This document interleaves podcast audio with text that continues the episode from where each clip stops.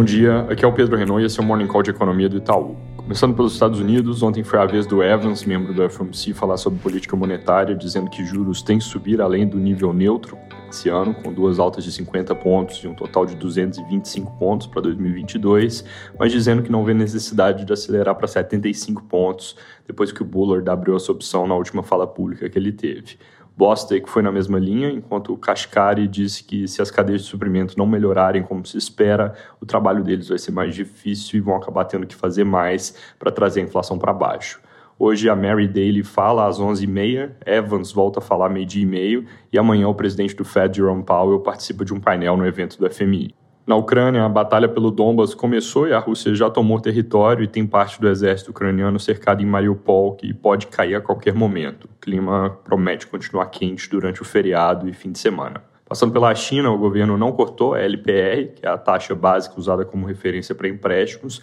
isso ao contrário do que parte do mercado esperava, mas na nossa opinião é só uma questão de timing e ela e outras taxas devem cair 5 a 10 pontos base em maio, seguindo o padrão de redução quando tem cortes no requerimento de depósitos compulsórios, que é o que foi anunciado na semana passada surto em Xangai está recuando de forma mais concreta agora, sem se espalhar para outras partes do país. Isso, obviamente, é boa notícia, mas já começam a surgir vários relatos de gargalos logísticos sendo reforçados pelos lockdowns recentes. Ontem, o FMI divulgou a atualização das projeções para a economia global, com mudanças importantes, obviamente, causadas aqui em grande medida pela guerra na Ucrânia. No agregado do mundo, o fundo passou a esperar crescimento de 3,6% do PIB em 2022, vindo de 4,4 na projeção de janeiro, com revisão para baixo em praticamente todos os países desenvolvidos, principalmente Europa, cuja projeção foi cortada de 3,9 para 2,8% no agregado da região. Nos mercados emergentes também houve queda, mas por causa do movimento gigante de Rússia, que o fundo agora espera contrair 8,5% nesse ano,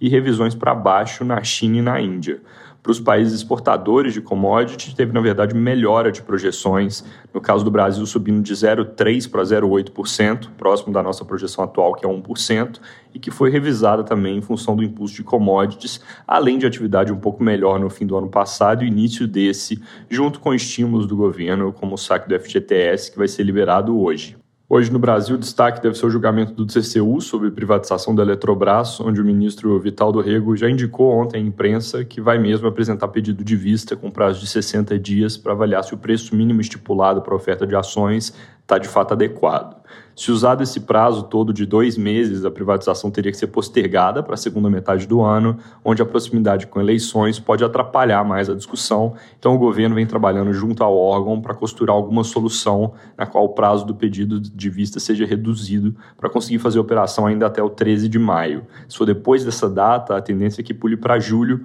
porque esse é o último momento que a transação pode ser feita usando como base o balanço da companhia do quarto trimestre do ano passado. Passando o 13 de maio, tem que usar a divulgação de balanço do primeiro TRI desse ano. Os jornais de hoje reportam que a intenção do governo é usar proximidade com o ministro Jorge de Oliveira, que foi nomeado pelo presidente Bolsonaro em 2020, para encaminhar uma proposta de encurtar o pedido de vista de 60 para 7 dias. Isso já foi feito no passado, na discussão sobre o leilão do 5G, mas não tem clareza se vai funcionar dessa vez, porque o assunto é mais complexo e não é óbvio que os ministros vão topar forçar o colega a acelerar tanto o voto. Alguns jornais, na verdade, reportam que eles podem fazer um meio termo e tentar mudar o prazo do pedido de vista para 15 a 20 dias. Mudando de TCU para Banco Central, ontem os servidores decidiram trocar a greve atual por operação padrão, que começa a partir de hoje e vai até 2 de maio, com funcionamento de menos horas por dia, mas especificamente eles não vão trabalhar depois das duas da tarde. As divulgações de dados econômicos que ficaram prejudicadas vão sendo retomando, retomadas ao longo dos próximos dias,